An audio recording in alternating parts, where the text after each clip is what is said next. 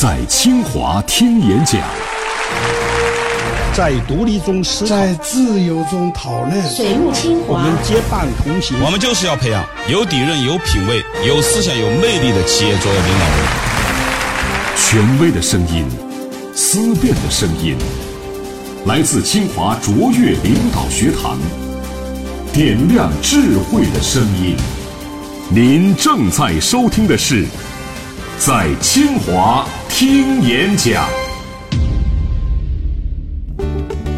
各位听众大家好，欢迎收听今天的在清华听演讲，我是杨洋。中国人最爱教育孩子，在家里要受父母的教育，在学校要受老师的教育，那么在社会上还要受领导的教育。可是在教育专家看来，最应该教育的恰恰不是孩子。接下来，清华卓越领导学堂的齐大辉老师给您讲述家长教育。你想想，每一天都有成千上万的年轻人走到为人父母这个岗位上，所有的事情都需要岗前培训，对吗？只有当爹娘不需要。你看，中国现在已经都现代化了，什么都现代化了，就是人还没现代化。咱们都是错过了持证上岗的机会。我们希望通过家长教育这样的一件事儿，推动国家立法做这件事儿。那么从这个认知角度来讲呢，我们国家教育部到目前为止还没有这个学科设置，家长教育是个新的独立的学科。那学术界对这一方面呢，还根本不清晰，什么是家长教育，什么是家庭教育，大家经常会把它混同。现在大家每天唠叨孩子，你们就在做家庭教育，问题你们唠叨的是对吗？教你们怎么唠叨，那就叫家长教育。今天我们做的就是家长教育这一部分，那希望能给大家呢带来什么呢？真实的收益。什么是父母？父母不等于家长，父母就是血缘关系，这是属于一个自然的遗传，这是唯一性的、排他性的。但家长呢？家长不是。那么这里面有几个特点，大家可以去想。第一，父母是什么？生理上的。家长是管理上的。父母是什么？唯一的，就是排他的。家长呢，是群体的。很多家里有保姆，那你们的保姆经过训练吗？因为现在我们有大量的这个家庭啊，我们做了很多录像，你看那小孩的行为，我们有一个专门的课叫家长行为遗传与孩子的习惯校正。很多小朋友那些习惯来源于谁呢？不是来于父母，是来于家长。家长有很多是保姆，身边的邻里，还有很多什么爷爷奶奶。那我就给大家举一个小例子。你看我们有学员家里面经济条件没得讲了，但你看他没时间陪孩子。他讲他那个儿子，他往常呢，他们家里小的时候自己带，那么孩子挺好，挺很喜欢上公园。他们家就在一个大公园的后面，就是他别墅区，一出后院就是大公园。他每次都很好，带着孩子出去玩，说他孩子都是看天呐、啊，看着花花草草。他家里请了一个非常好的保姆，大家对他也很好，是从老家里亲戚里介绍来的，啊，大家相处也很好，要带孩子也很上心。但是他半年多，他夫妇经常出差啊，他们俩都忙。他说这个好容易凑一天，一块带孩子出去转一转，发现孩子行为有问题了。这孩子呢，不看天，也不平视，全部在那向地面搜索东西。哎，他爸爸说：“哎，你把头抬起来。”他抬起来看一会儿，哎，又回去了，又在那扫。让他小孩老是头往地下看，在地下扫这个雷一样。他这小孩怎么回事啊？那他的先生就老在那纠正，就做当下教育：“你把头抬起来，你别那又抬起来。”你看这个不断重复叫唠叨，对吗？你都不知道他为什么。那么他的妈妈呢，就懂得完整的观察孩子的一个循环，到底为什么？说你别管他，你看他到底怎么回事。这小朋友啊，当时早一看那个易拉罐盒，兴奋异常，哒哒哒哒跑过去，把那易拉罐一放，那动作极娴熟，哐哐哐，然后这个哐，他爸爸说：“哎呦，这么脏！”他说：“你别动，是吧？看他干嘛？”那小孩很满足，他父母笑一笑，你看他有成就感，父母就认为这罪过罪过，你弄个脏脏的易拉罐放进去干嘛？这孩子跟大人的认知是不一样的。他有成就感，大人觉得又脏，弄一个易拉罐，你说在座诸位，你们的孩子要是到公园里捡个脏脏易拉罐，这么一踩放到兜里，你们怎么想？一般的父母是不是赶紧给弄出来，砰砰揍两巴掌，训两下拽回走，对不对？那孩子就不断去发现易拉罐，不断的刚刚的同样动作，兜满了，心满意足。他爸爸在那气的，他妈就说：“你答应我一件事儿，明天再说他，晚上再说他，行不行啊？回家再做行不行？”他爸说：“行行行，这孩子以后我不管。你看看这样你都不管，对不对？”两口子在那争，但他有一个很好的习惯，两个人不在孩子面前发生争执，都在嘀嘀咕咕。这小朋友弄完了以后，你看平常是玩不够，不会从公园不愿回家，这回任务一完成，回家了。他你不玩啊？不玩了。啊，不吃麦当劳，不吃了。他要等什么？等等等等，跑回家，下到了地下室，叮叮叮叮，把那个门一拉开，哗哗开始卸货。这一卸，哇，那里面那么多易拉罐。接着那么一洗手，噔噔噔噔噔，跑楼上去，跑干嘛？到那保姆那儿，阿姨，我又捡了一兜啊！你看，高兴，他有成就感，有人夸他。那阿姨要好孩子，你真有眼睛劲儿，对吧？拿一块糖给他，你说家里那么一把把糖他不吃，就阿姨给他的一个糖，他在乎的很。哎呀，美的高兴的，嚼吧嚼吧下来，爸爸，再想下一个节目陪我玩儿。他爸都傻了，还陪你玩儿？你看你的手脏的，再去洗。他妈妈就开始给他宝宝转，哎呦，捡了这么多易拉罐啊，挺好。你要说不好，那孩子就没有成就感了。这一看还那么高兴，要什么顺藤摸瓜，顺水推舟，是不是都是这个战略？家庭是什么？一国三方，三国演义，这就是家庭，对不对？那你看这个妈妈呢，她就懂得去顺着这个孩子的情绪走，去摸原因。哎呀，都是宝宝，你捡了这么多，那干嘛呀？跟阿姨卖啊，卖了以后阿姨给我买好糖吃啊。她家里那么多糖，你都吃不完的吃。嗯，不是，阿姨买的糖跟你买的糖不一样。你什么不一样？她有成就感，因为阿姨跟她朝夕相处的时间比父母长，对吗？孩子都需要有这个成就感，不光我们成人需要。那后来他跟这个爸爸一商量说：“哎呦，这糟糕了，这个孩子。”这种动作习惯，那还有什么习惯？这一观察，又有好几个毛病出来了。他说：“我们这个保姆相处的很不错，老家来的，他也对孩子非常好，孩子对他感情也很深。但是即使这样，他我们得把这保姆辞掉了。他说家里废报纸啊，什么锅碗瓢盆这废品都让他卖，就让他什么呢？多赚点钱。但是阿姨是从什么呢？农村来的，他也上公园天天去逛，他看有易拉罐，他就是本能的要去捡，捡完了可以换钱，也没什么错。”但他忘了这个行为给孩子带了什么。小朋友一看阿姨干这事儿，他要来帮手嘛，一帮手阿姨又一夸他，他就很有成就感嘛。慢慢他阿姨出去就这么走，那个孩子本来是这么看，一看阿姨这么走，他也这么走，到处撒嘛什么易拉罐。时间长了怎么样，就成为习惯了。他一出门都是在地面上扫，不是平着走了。说为了改这个事情怎么办？只能忍痛把这个阿姨辞掉，自己带。半年多的时间才把那个孩子那个视线从地面弄平了。所以谁是家长？家长是孩子的真实成长环境。知识改变命运，思路决定人生。在清华听演讲，一个声音，一种力量。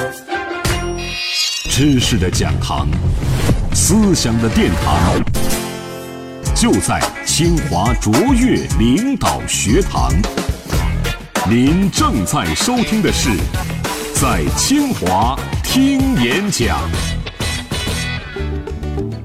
各位听众大家好，欢迎继续收听在清华听演讲。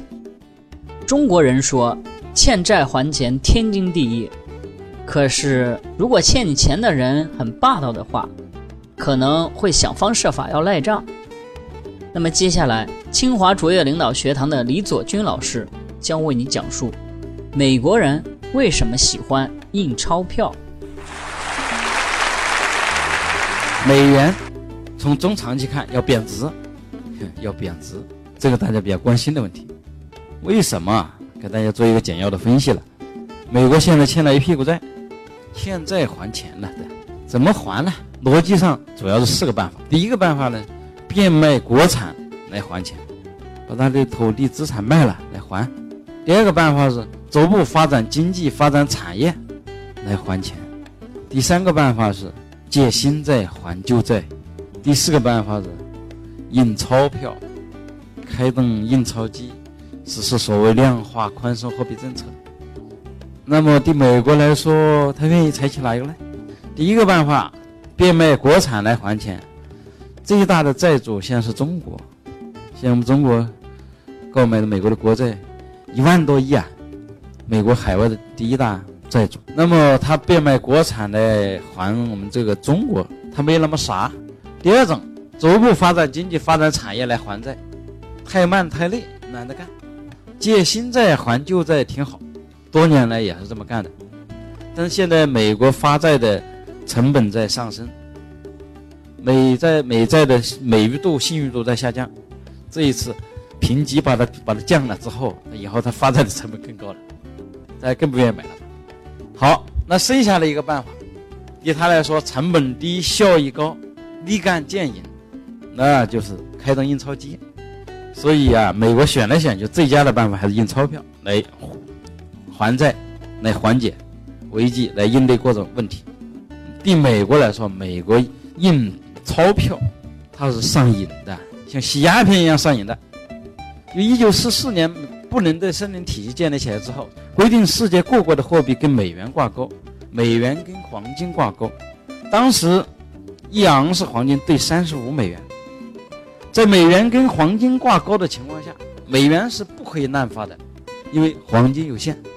但是在越战之后，一九七一年尼克松宣布美元跟黄金脱钩，因为当时世界各国经济快速发展，都要去都要对美国的黄金呢。结果他没有那么多黄金，结果他耍赖了，再加上他自己因为越战之后造成了财政的亏空，最后他就耍赖了，不兑换黄金了，从此发美元就进入了一个滥发的时代。就美国出可以出于美国一个国家的利益，他想怎么发怎么发，没有世界的中央银行来监管它，但是美元又是国际货币、世界货币，那么它滥发美元，就让全世界的老百姓来承受美元通胀的代价。那么现在一盎司黄金是一千六百美元了，以前是美金呐、啊，现在是美纸啊，所以它印美元它是容易上瘾的，一直在印呢、啊，一直在开动印钞机。他为什么这么喜欢印呢？因为印美元对美国来说好处多多啊。第一个好处，印美元它可以直接形成购买力。那我们各位，你们搞企业的，你们的辛辛苦苦生产制造产品，那么对美国来说，他只要印一张一张钞票，结果把你的产品卖过去，你说他印钞票的成本多高？伏牛不进。你生产的一个产品的成本那是实实在在的，那么他只要印张美元就就能跟你交换了。所以当然印、嗯、美元划得来了。美国为什么实体经济衰落？他没必要搞那个嘛，印钞票就行了嘛。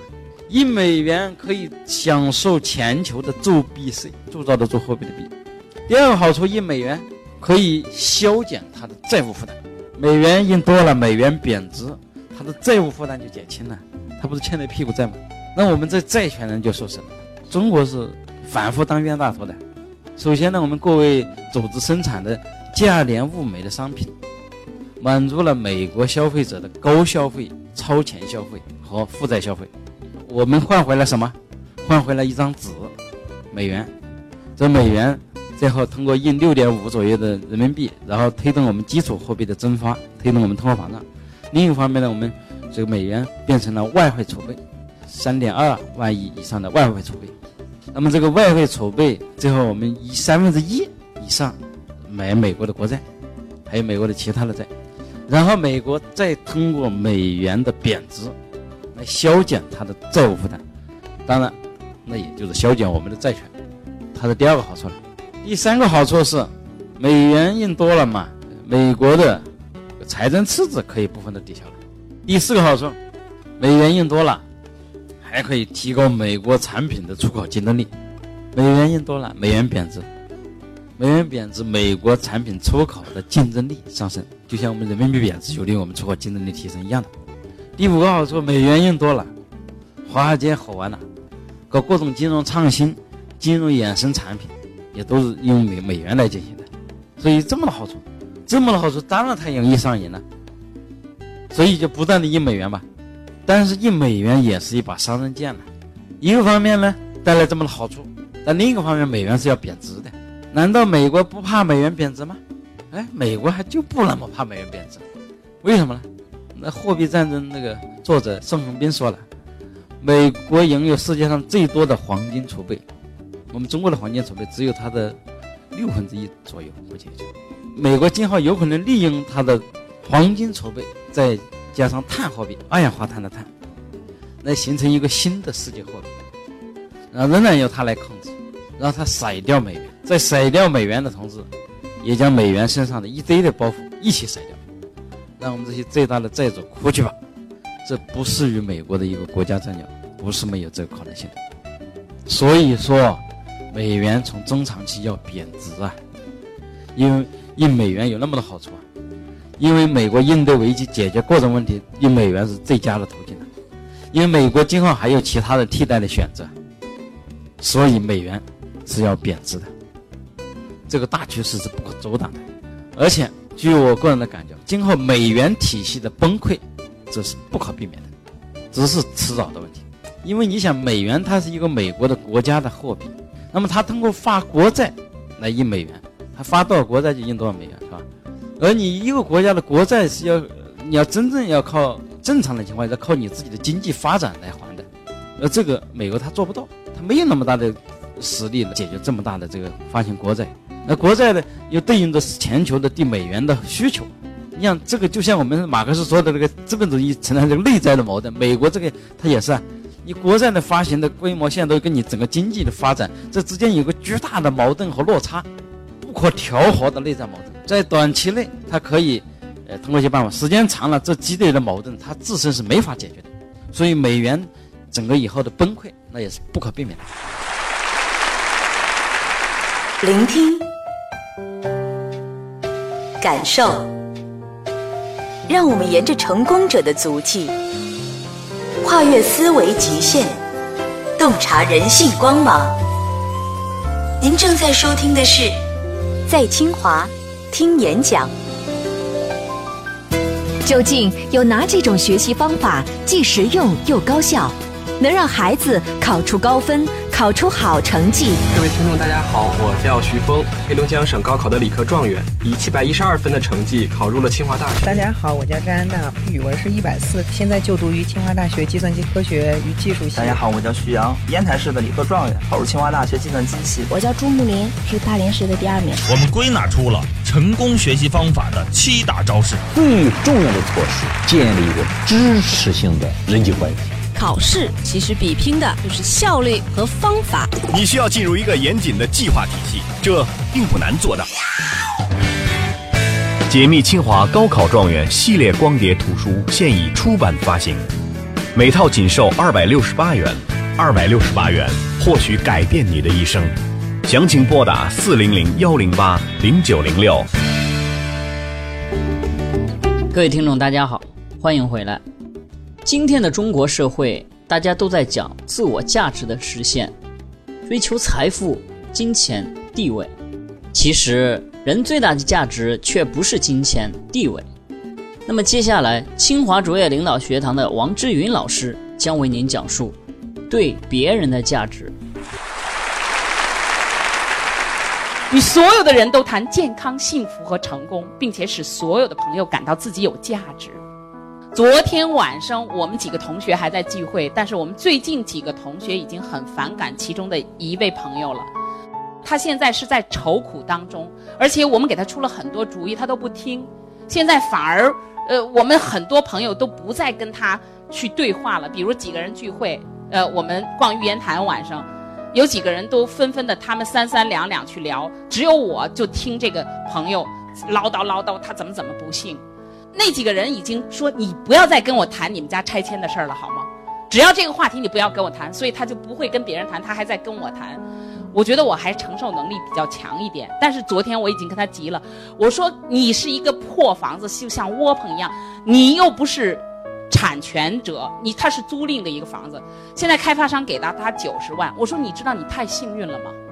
你赶到了这个时代，是亲民的时代，就是很照顾老百姓，你赶到了这个房地产价格最高的时代啊，你你赶到了这个北京你要是在外地，你这么一破窝棚，你九万块钱人给你都不一定，给你九十万了你还不干。你他说我当时跟他们谈的是一百六十万，我说你那是天价，我说我告诉你，你要能够一百二十万拿下来，你请我去纽约。法院给他判完了，完了他还不干，我不知道还在干什么，完了还在谈自己怎么怎么不幸。从小的发小几个人都已经不理他了，就只要谈这事儿就不再理他了。我还很耐心的在听他，我也快不理他了。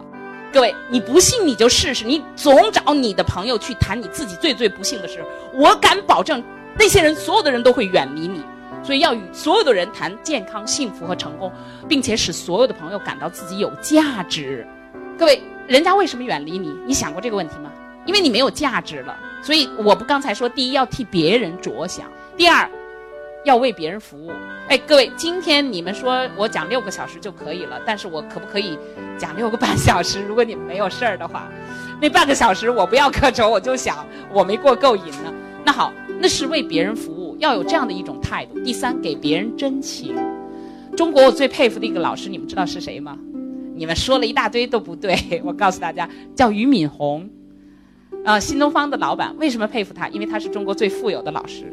你说王老师你也太看重财了，他为什么是中国最富有的老师？你们知道吗？呃，我觉得主要是他能给别人真情。哎，当年他在新东方讲课的时候，那新东方租那破房子，一百多号人挤的那破民宅里，别说空调了，电风扇都没有，咋办呢？一讲十几个小时，从早讲到晚。他都想尽了招了，就这大伏天啊，哎呀，热得不得了，他就买那大块的冰，把它敲碎了，发给每个学生一人一块，让大家用毛巾包着，贴着脸贴着脑门听他的课。结果那天北京怎么这么热，第七天第八天第九天都要热死人了，四十度了，一直高温持续不不下来。结果第十天的中午，大家在午休的时候，突然外面打雷了，他就跑到院子里，打雷了，你想一想，完了他就跪下来了。这一跪，他一看，哎呀，天空乌云密布啊！这个时候也雷声滚滚，他就大声的喊：“我的学生有救了！”这一喊，那哗的瓢泼大雨就下来了，他就在那个雨地里嚎啕大哭。就这样一个能够给他学生真情的人，后来他成了中国最富有的老师。还有一条啊，就叫把别人的成功当成自己的成功一样的热心。可能很多人都说我做不到，我让他成功了我怎么办？九几年的时候，兴业证券请我讲课，当时有一个小伙子跟我做助教哈、啊，混熟了以后，他告诉我，他说王老师，我是中国人民大学人力资源专业毕业的第一批硕士研究生，您看我那人力资源总监了吗？大专文凭都不知道哪儿混的，凭什么我写的东西他上去念，我做好的课题他拿去获奖了？我就问他，你想不想当人力资源总监？他说我当然想当。我说看来你的人力资源总监确实是没本事，但是如果你不给他写怎么办呢？他会永远坐这个位置上，那你除非离开这个单位，否则你永远给他当干事。他说我怎么办？我说好办，你玩命给他写，让他业绩大大的，他业绩大大的，上级领导看上他了，就把他提拔上去了，他被提拔上去了，人力资源总监就腾出来了。人力资源总监腾出来怎么办？他那位置谁干呢？你干呀！这小伙子好聪明。第二天贴出了两条标语：培训是企业给员工最大的福利，学习是组织进步最大的动力。这叫把别人的成功当成自己的成功一样的热心。最后一条叫做认为我们自己很强大，不需要担心，很高贵，不需要愤怒，很坚强，不需要害怕，很幸福，不需要去找别人的麻烦。我记得流传于整个西方世界有一段座右铭，这段座右铭据说被美国好几任总统挂在白宫里面。他是这样写的：无情的岁月的流逝会在我们的脸上留下深深的皱纹，但是如果一个人当他热忱丧失了的时候，会在他灵魂深处打下烙印。焦虑、恐惧、自卑终会使心情沮丧，意志消亡。一个人六十岁也罢，十六岁也罢，其实我们每个人的心田都应保持着不泯的童心，去探索新鲜的事物，去追求人生的乐趣。我们的心中都应有座无线电台，只要不断地接受美感、希望、勇气和力量，我们就会永葆青春。倘若你收起天线，使自己的心灵蒙上玩世不恭的霜雪和悲观厌世的冰凌，即使你年方二十，你已经垂垂老矣；倘若你已经八十高龄，临于此世，若树立起天线，去收听乐观进取的电波，你仍会青春焕发。谢谢。所以有一个伟大的心理学家、教育家，他叫威廉·詹姆斯，他说：“我们这一代人最大的发现是人能够改变心态，从而改变自己的一生。更多节目，下载荔枝 F M 收听。